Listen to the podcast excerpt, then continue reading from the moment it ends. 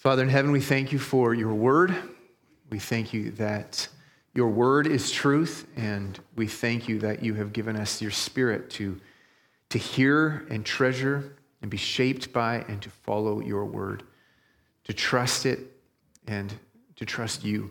So, Lord, I pray that you would do that miracle in us right now, that as your word is proclaimed, it would be proclaimed faithfully, and um, that you would shepherd your people by it. I pray this in Jesus' name. Amen. You may be seated. If you've got your Bibles, why don't you turn to Galatians chapter 4. Galatians chapter 4, we're going to begin reading at verse 12. Galatians 4.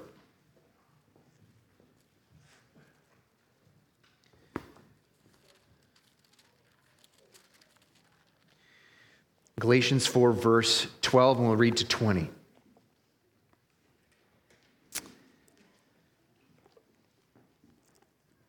Brothers, I entreat you, become, become as I am, for I also have become as you are. You did me no wrong. You know it was because of a bodily ailment that I preached the gospel to you at first. And though my condition was a trial to you, you did not scorn or despise me but received me as an angel of God, as Christ Jesus. What then has become of your blessedness? For I testify to you that if possible, you would have gouged out your eyes and given them to me. Have I then become your enemy by telling you the truth? They make much of you, but for no good purpose. They want to shut you out, that you may make much of them. It is always good to be made much of for a good purpose, and not only when I am present with you, my little children, for whom I am again in the anguish of childbirth until Christ is formed in you. I wish I could be present with you now and change my tone, for I am perplexed about you. Thus far, God's word. How could it be that a church that once loved the gospel, which once was so, so appreciative of a pastor simply preaching the word of God to them, how could it be that they would now consider a man who called them to trust in the gospel alone, that they would now consider that man an enemy? It could happen to us, church. God forbid it. But in order for God to forbid it, and prevent it, he has actually given us this passage in Galatians to see how it happens. It doesn't just happen out of thin air, so that we can give ourselves to prevent it from happening. From being a church that once loved the gospel to then becoming a church that is angry at people for calling us to believe only the gospel.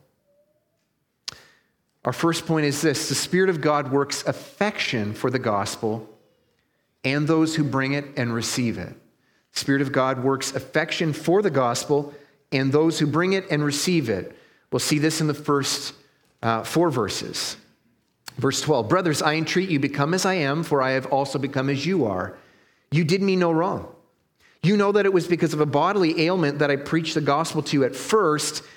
And though my condition was a trial to you, you did not scorn or despise me, but received me as an angel of God, as Christ Jesus. What then has become of your blessedness? For I testify to you that, if possible, you would have gouged out your eyes and given them to me. As far God's word. So, Paul has already mentioned in this letter, in the book of Galatians, the joy. He's already mentioned this joy that the Galatian church received the gospel with. They received it with joy, even though to receive the gospel meant that they were strongly, strongly persecuted. They were in danger of losing their families, their homes, their freedom, and their lives. And even with all that pain that came along with the gospel, they considered the news of the gospel to be so sweet and so valuable, worth more than any of those things that they had to give up in order to be those who trusted in the gospel. They heard that though they were enemies of the only God, the God of Israel, and that they stood before that God as guilty and condemned, that God in love sent his own son to become a man in order to rescue them. They heard that Christ Jesus, in love, he saw the debt that they owed to God, which is obedience to God's law, and that Christ agreed to assume that burden for them. And so he was born as a man to keep the law on their behalf, to do it for them. And not only that, Christ didn't only see that they had not kept the law of God, but that they had also broken the law of God. And that death and curses and damnation and hell was what they deserved.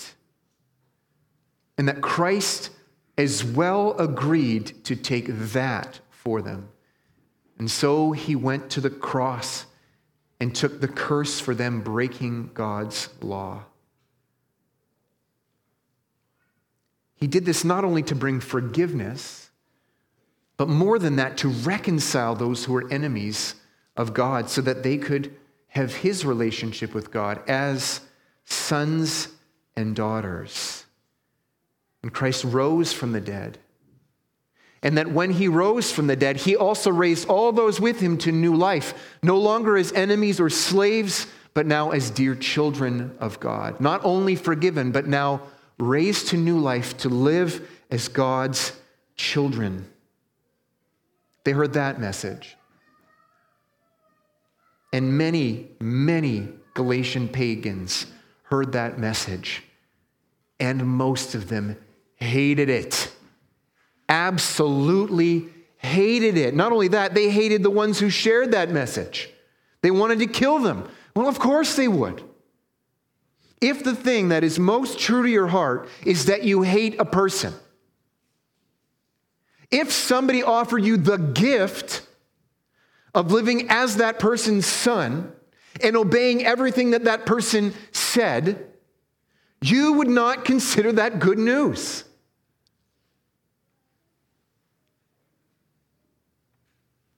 But some Galatian pagans didn't hate that offer that news, that announcement, but they believed it. And they believed that it was actually an offer of peace from God Himself. And they wanted to have peace with God on those terms. Now, the custom in that day was to spit on people who were thought to be demon possessed or messengers of an enemy God. And that's behind those words, you did not scorn or despise me. That's actually in those words. And not only did Paul bring an unattractive message for those who hate God, which is all men and women who are not believers in Christ, not only did Paul bring an unattractive message for those people who hated God, he delivered it in a very unattractive package. Now, he didn't walk into town, into the region of Galatia, he didn't walk into town as a successful, handsome, healthy, wealthy, wise man saying, Would you guys like the Lord to do for you what he has done for me? I used to be the kind of guy you guys would all despise, but now I'm the kind of guy you guys would all be jealous of. Would you want the Lord to do for you what he did for me? No. Paul walked into town looking like a man that none of them would have wanted to be. Not one person was jealous of Paul. Paul reminds the Galatians of the reason he happened to stay in Galatia with them. It was because of a bodily ailment, he said, that he preached the gospel to them. Paul came to them with nothing to love if they hated God. He came as a man who called them enemies of God a man who had done nothing for them, a man who looked nothing like what they wanted to be. But the Holy Spirit opened their eyes when they heard that gospel of Jesus. And he gave them new hearts to believe and treasure the gospel as lovely and as more precious than even life itself. And because Paul was bringing the good news to them of salvation that Christ accomplished for them. They were filled with affection for Paul as well as for the gospel of Christ. Paul's identity, the thing which he stood before them as, was simply a messenger of Christ, bringing Christ's gospel. And that is how the Galatian church was formed. And it was what united them to one another. The word of Christ, the gospel, was the sweetest sound to them. And so they loved whoever would bring them that word. And Paul, bringing, being a, a preacher, the thing that they expected of him and loved about him was simply that he would bring them the word of Christ. It was by the gospel that they were saved, trusting what Christ had done for them to reconcile them to God. Paul didn't give them things to do in order to be saved, he gave them Christ. And he told them that Christ himself would save them if they had faith in Christ. Now, the Holy Spirit takes that gospel, the good news of Christ's death and resurrection, and he makes a person new with it immediately. When they believe the old has gone, the new has come, and he works a, a love for the gospel in a person. He works affection for the gospel and for those who bring it and for the other people who receive it. It becomes the greatest thing which we would want from and to give to one another. And so, a person, a group of people giving you the thing that you love the very most will be a group of people that you dearly love. If the thing you, you want the very most is money, and there was a group of people dedicated to giving you as much money as they possibly could. If your greatest love was money, you would have affection for those people. But if your greatest love and affection, the thing that you treasure the most, is the gospel of what Christ has done, it will follow that the people who give that to you are people who you deeply are affectionate for which is why that brings unity and love and affection for a church family. What can you expect a member, a member of your church to give to you? What do you want the most for that member of your church to do and give to you? Oh, would they talk about Christ with you? Would you please have me over to your home? Remind me of the gospel. Come to my home so I can remind you of the gospel. Can we sing together of the gospel? That is what I love the most. And if you are doing that, I love and treasure you. This is making much of the finished work of Christ, what he has accomplished for us on the cross and his resurrection from the dead. That is how a church fuels that family affection for one another, and mostly for the Lord. And that brings us to our second point Beware of teachers who make much of you by coming up with new obstacles for you. Beware of teachers who make much of you by coming up with new obstacles for you. Let's see this in verses 15 to 17. What then has become of your blessedness? For I testify to you that, if possible, you would have gouged out your eyes and given them to me. Have I then become your enemy by telling you the truth? They make much of you, but for no good purpose. They want to shut you out that you may make much of them. Thus far, God's word. What happened to you? asked Paul. You used to count yourself happy, joyful, blessed. You used to count yourself as happy so long as you were getting the gospel. The thing that I, that I gave you you used, it used to bring you so much joy, and now it bothers you so much that you treat me like an enemy of yours. You treat me like I'm robbing you of riches rather than giving riches to you. You treat me as if I am calling you to turn away from life when I tell you to turn and trust in Christ alone. When I say turn away from those things that you're trusting in instead of Christ, you treat me as if I'm harming you. But you used to consider it a sweet gift. What happened? Now, it didn't happen by false teachers coming into the Galatians and saying to them, Christianity is wrong. I officially say Christianity is wrong. I'm not a Christian. Follow me. That's not what happened. That probably would not have worked. It didn't come by the false teachers saying, line up here if you want to deny Christ, if you hate the gospel. That's not how it happened. How does Paul say it happened? Those false teachers did two things. They made much of the church members, and two, they shut them out, or they put an obstacle in their way. Now, you might wonder how those things go together making much of somebody and putting an obstacle in their way. But it's actually the, the tactic of false teachers. They set up an obstacle, and then they praise the people for meeting that new requirement. Now, how are you going to make a name for yourself as a preacher? How are you going to get followers if Jesus' death and resurrection is enough? How are you going to keep people coming back to you, not just to any pastor, not to any church, not to any preacher? How are you going to keep them coming back to you if Christ's death and resurrection is enough? How are you going to establish a brand for yourself or your church? Something that they need to go to you in order to get if Christ and his gospel is enough.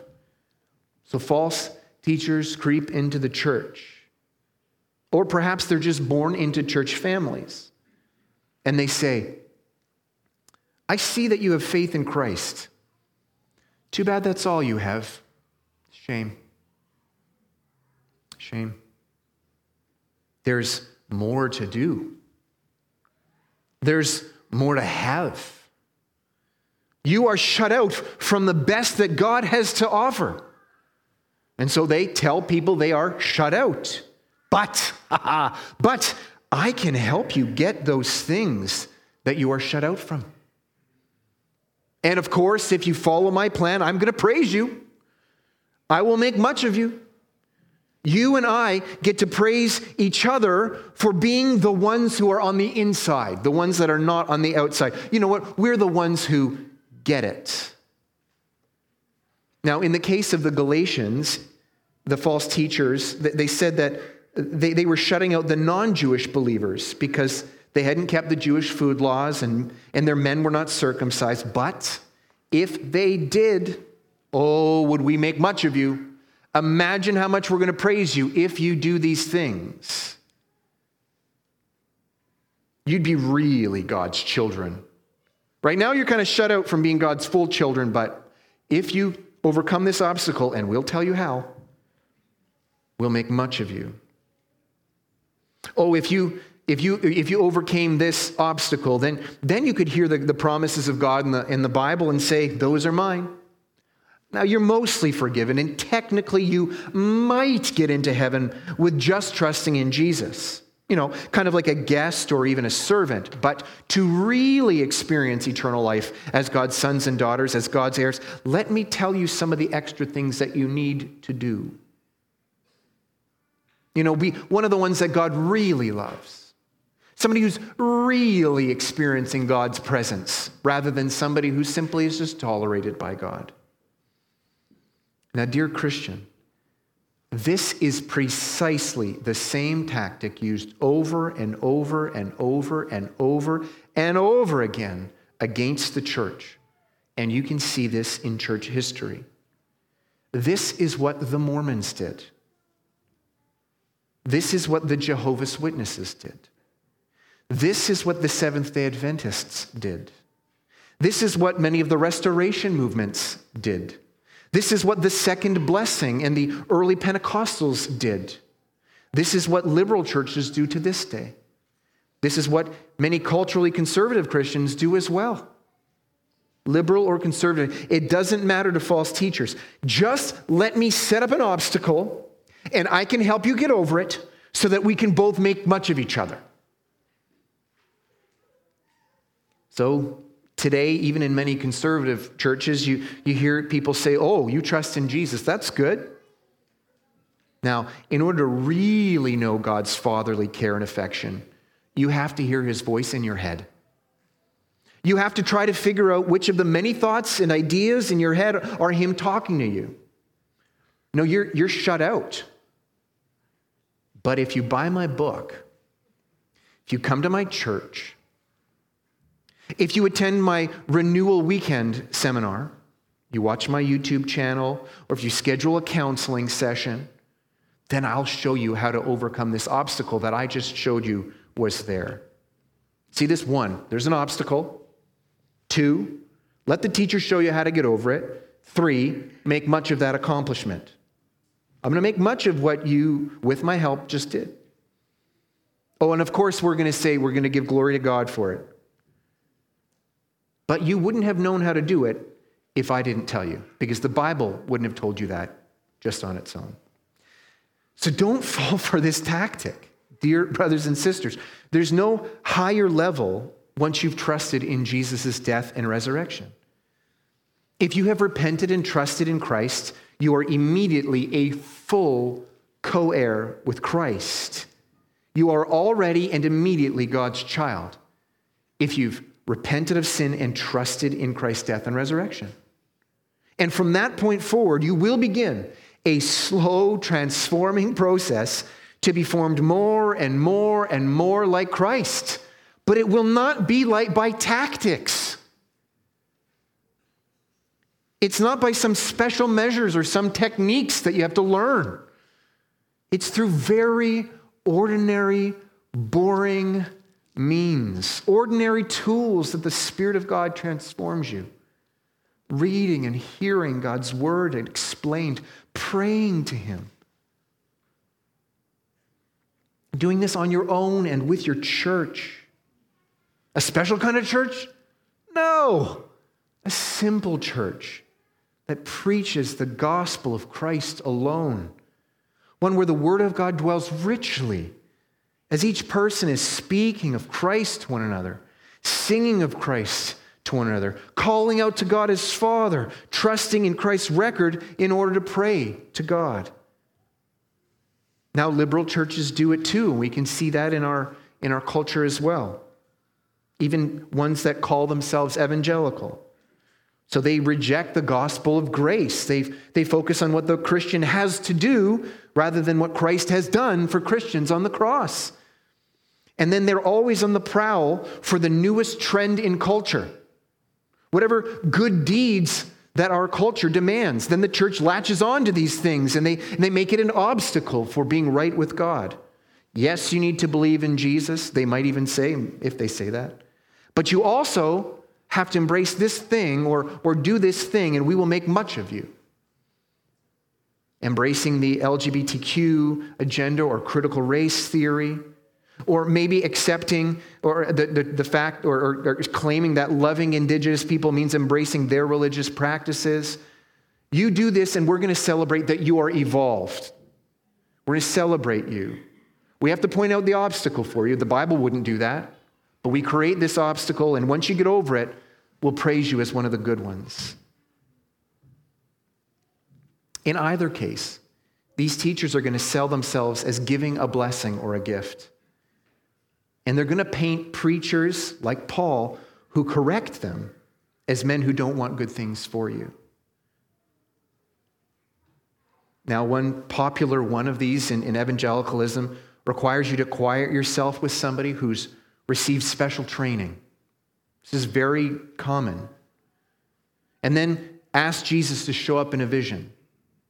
And then you can start asking him questions and even ask you to take you back in time. And, and then and only then you can find healing for whatever troubles your soul. Now, I wonder if you saw the same pattern there. They're going to identify an obstacle that scripture doesn't identify. And the obstacle is this you are shut out from healing of the pain in the past. It cannot be healed until you learn from me this new technique to get over it. Then there's the technique. Say these things, do these things, meet with the person who's got training from me or me. Ask Jesus to go back in time and to, to, to tell you these things. None of these things, you'll find these techniques are not in the Bible. And then there's the make much of. We will celebrate that you did this, and we're going to call it a real accomplishment. And of course, the counselor gets made much of, but also the person who's received this is going to be praised for being one of the good ones who, who knew where to go. So many techniques, so many special kinds of prayers invented to unlock God's presence and blessings. Basic theophostic prayer, advanced theophostic prayer, Emmanuel prayer, transformational prayer, listening prayer, discernment prayer. Enough! How did Christ teach his disciples to pray? Talk to God as your Father and trust that Christ Jesus made you God's child. And then here's a good list of things to pray about. Not a way to pray, but here are your needs earthly needs, forgiveness, holy needs. Can you imagine? Picture this. Imagine a child of a good dad, like a really good dad. Imagine a child of a really good dad trying to learn tricks and methods for asking that, God, that, that his dad care about him. Imagine this? What would a, a dad do if he finds his son reading a book, a good dad, reading a book about how to make his dad care about his needs and unlock blessings from his dad? What a foolish thing for that kid to do. And what a wicked thing for somebody to teach him. Buy my book and learn how to unlock gifts from your dad. Now, right before Jesus gives us the sweet, simple example of sweet, simple prayer, the Lord's Prayer, he condemns people who think that the way and kind of prayer that a person does unlocks something from God. We can see this in Matthew chapter 6. Let's see this. This is the lead up to the Lord's Prayer. Matthew 6, verse 7. And when you pray, do not heap up empty phrases as the Gentiles do, for they think that they will be heard for their many words. Do not be like them, for your Father knows what you need before you ask Him. Pray then like this Our Father in heaven, hallowed be your name. Your kingdom come, your will be done on earth as it is in heaven. Give us this day our daily bread and forgive us our debts as we have also forgiven our debtors. Lead us not into temptation, but deliver us from evil. So, dear Christian, the, the key to overcoming this temptation, the tricks of these false teachers, is not to start by arguing about that technique they come up with. And we'll get there. But first, first consider the obstacle that they say is there. Because it's not. They, it's not. False teachers usually fabricate a problem that they claim to fix. False teachers fabricate a problem that they claim to fix. Is it actually true that a believer is not healed of pain in the past until they get a vision from Jesus to go back for it? No. It's nowhere in the Bible. If you are a believer in Christ, if you belong to Him by faith, you're not shut out from any healing. Healing which the Lord would be pleased to give you. How? The normal way. Ask Him. Read Scripture. Have the comforts and promises of the, of the Bible soothe your soul. And the Spirit of God is pleased to do this. He's not waiting for you to come up with some method or learn some method that He hasn't given in Scripture. He's a good Father. Over and over again, the enemy of God will creep into the church and make them claim that the, the Christian who has faith in Christ is either just short of salvation or a junior Christian. There's more, they will say. But it's not there. They invent obstacles. Then they give you the technique to get over it. And then they make much of you so that, that you make much of them. Don't believe it, dear brother, dear sister. Christ's life really did count as your righteous record before God. It really did. Christ's life really does count as your record When you stand before God, it really does. How do you know that? He was raised from the dead. Christ's death really does count as the punishment for your sin. You've sinned. You've sinned terribly. You have, as have I. But Christ's death really does count as the full payment for your sin. How do we know that? He rose from the dead. It is enough. Is enough. It is enough to make him yours and to make you his. So do not buy a lie that somebody comes identifying an obstacle between you and God. And then you will not be susceptible to the second lie, which is, I'll show you how to get over it. Now, I'm glad to see that God has seen fit to gather together a people who desire to grow deeper in their knowledge of the Word of God. I've seen that here. It pleases God. It's so sweet. But, dear brothers and sisters, do not fall into that trap of making much of yourself even creating this as a barrier for knowing Christ. It is good to grow deeper in your knowledge of the Word of God and of theology. That is good. But don't you dare treat it as some barrier for knowing Christ that you got over and so you can make much of yourself. Going deeper in your knowledge of the Word of God is beneficial if you use it to make much of Christ, to increase your confidence in Christ, not to increase your confidence in your knowledge. Not to increase your confidence that I'm one of the good ones because I know all these things. No, nonsense. Use the growing in depth of the Word of God to increase your knowledge and confidence in Christ, to deepen your confidence in His finished work of the cross.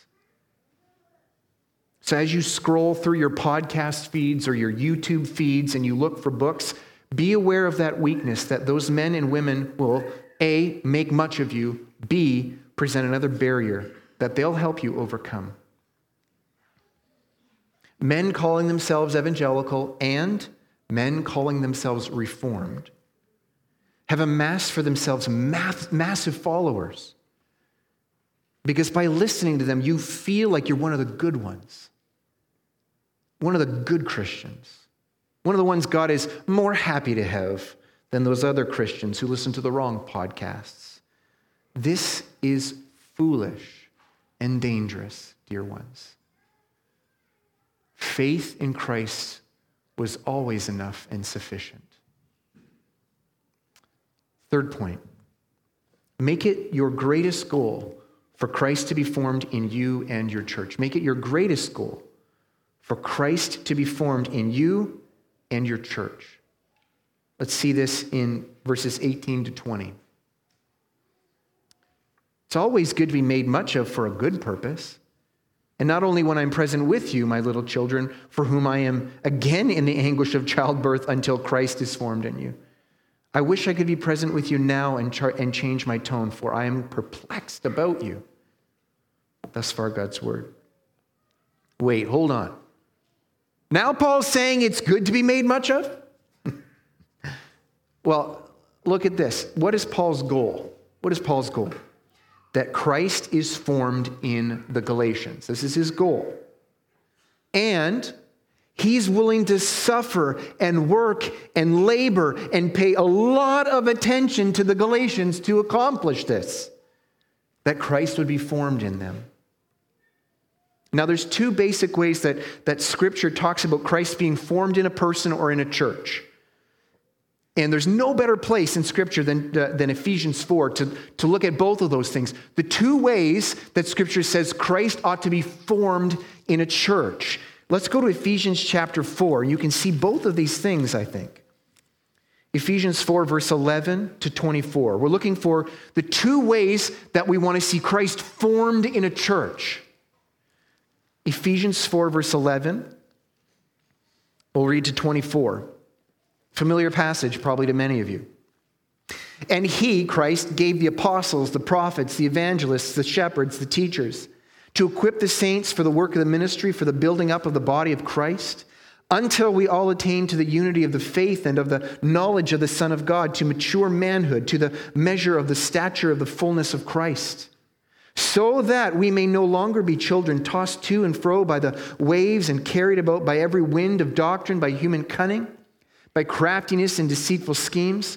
Rather, speaking the truth in love, we are to grow up in every way into Him who is the head, into Christ from whom the whole body, joined and held together by every joint with which it is equipped, when each part is working properly, makes the body grow so that it builds itself up in love. Now, this I say and testify in the Lord that you must no longer walk as the Gentiles do, in the futility of their minds. They are darkened in their understanding, alienated from the life of God because of the ignorance that is in them due to their hardness of hearts. They have become callous and have, become, have given themselves up to sensuality, greedy, to practice every kind of impurity. But that's not how you learn, that is not the way you learned Christ. Assuming that you have heard the truth about him and were taught in him as the truth is in Jesus, to put off your old self, which belongs to your former manner of life and is corrupt through deceitful desires, and to be renewed in the spirit of your minds, and to put on the new self created after the likeness of God in true righteousness and holiness. We'll end there. Now, we saw these two ways that Christ is to be formed in a church or even in a person. The first, the church's knowledge of who Christ is. You might call this doctrine. Knowledge of who Christ is and what he has done. We speak the truth of Christ together, he says, sharing our lives in love. But we share the truth of Christ. We speak the truth to learn more and more about Christ, his character, his accomplishments, his perfections, his promises. It's, it's kind of like painting a picture of Christ, who is our Savior right? Faith is in Christ, the gospel of Christ. And so we get to essentially, with our words in a church, we, we paint a, a more clear picture of Christ. We know more about him. We're going to trust more in him. More of the details are filled out, the more of scripture we, we apply to our, our knowledge of who Christ is. Not a different picture of Christ than when we first believed, but a, a more fulsome one more of the details of who he is, the things he loves and the things he hates, and what has he accomplished. And I wonder if you notice the goal of Christ being formed in you in that way. What does he say? So that we may not, not be children carried about by every wind of doctrine and human cunning. So, the, the goal of mature doctrine, to have a growing and more mature and more full understanding of who Christ is and what he's done. What's the goal? So that we wouldn't be carried away by every wind of doctrine. When that teacher comes into the church or maybe is born into a Christian family and is among you and starts saying these things, oh, there's this obstacle. You're not, you're not really a son unless you've done these things. We could say, no, not true. We've heard of what Christ has done, and we've heard that we exchange his record and his identity with him. And if he was the Son of God, then we are. See how that works? The knowledge of Christ and who he is and what he's done protects us from that nonsense of somebody saying, oh, there's an obstacle that hasn't been overcome. Like, we know Christ overcame it, we know who he is. We've learned much about him in his word. And so we're less prone to believe this nonsense from men who try to flatter us or terrify us. Now, this growing in Christ kind of a church, it doesn't save them. But what it does is it prevents them from falling prey to people putting up false obstacles that they will help them get over. Second thing that I, I, I trust you can see in this passage. The second way that a person or a church might grow up into Christ or Christ be formed in them is sanctification. Is actually becoming more like Christ. That's what sanctification means becoming more holy or holification. It's a bad word, but that would be what it would mean. Becoming more holy, the, the, becoming more and more holy. You're shaped in our character to be more like Christ, to walk according to his law, to love God, to love neighbor in the way that Scripture tells us to. And, and here, false teachers, this is one of their favorite ones as well because they'll make up new rules that God never imagined to put in the Bible. Here's one of the ways, if you want to be holy, the things you do. God, that wasn't there. Oh, by the way, you have to read my book or come to my church or come to my seminars, seminars to learn this thing because it's not in the Bible.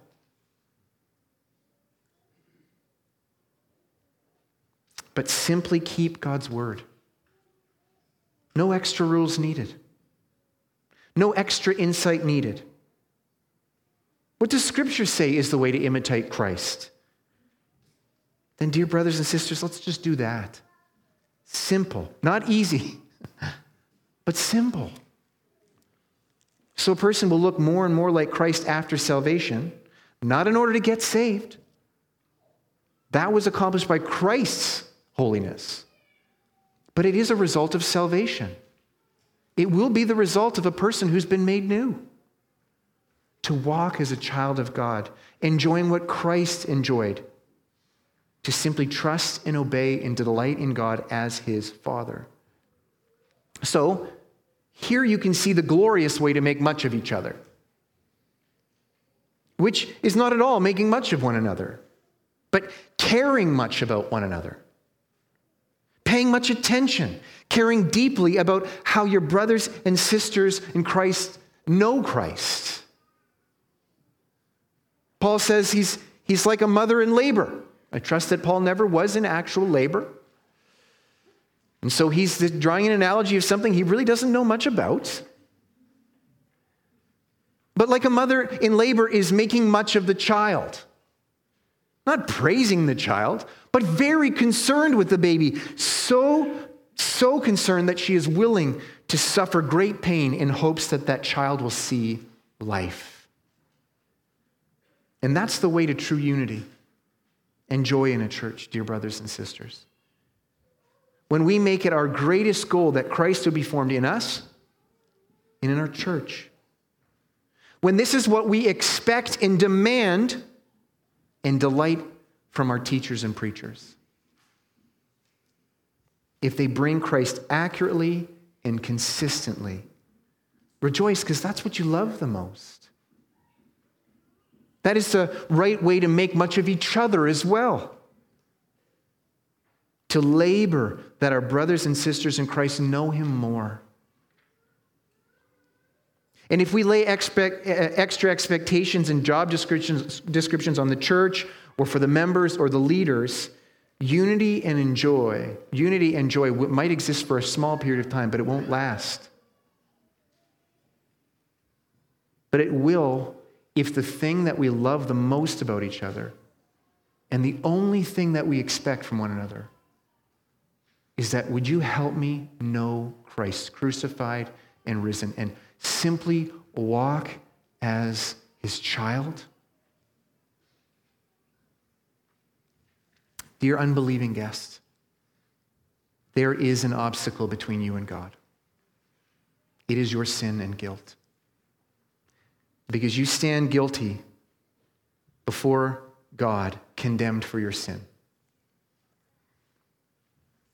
But the announcement and the promise of the gospel is that Jesus Christ overcame that obstacle for you. Not simply that he's willing to help you overcome it, no, but that he himself overcame that obstacle for you. That he lived the righteous life that you needed to live and he died the death of hell and the wrath of God that you ought to have taken. The message of the gospel is yes, there is a great obstacle between you and God. It is your sin and the guilt for it. But that Christ himself overcame that obstacle for you. Not next week, not even today, but 2,000 years ago when he cried out, It is finished. And this is a gift that you receive not by overcoming an obstacle, but by trusting that He did it for you.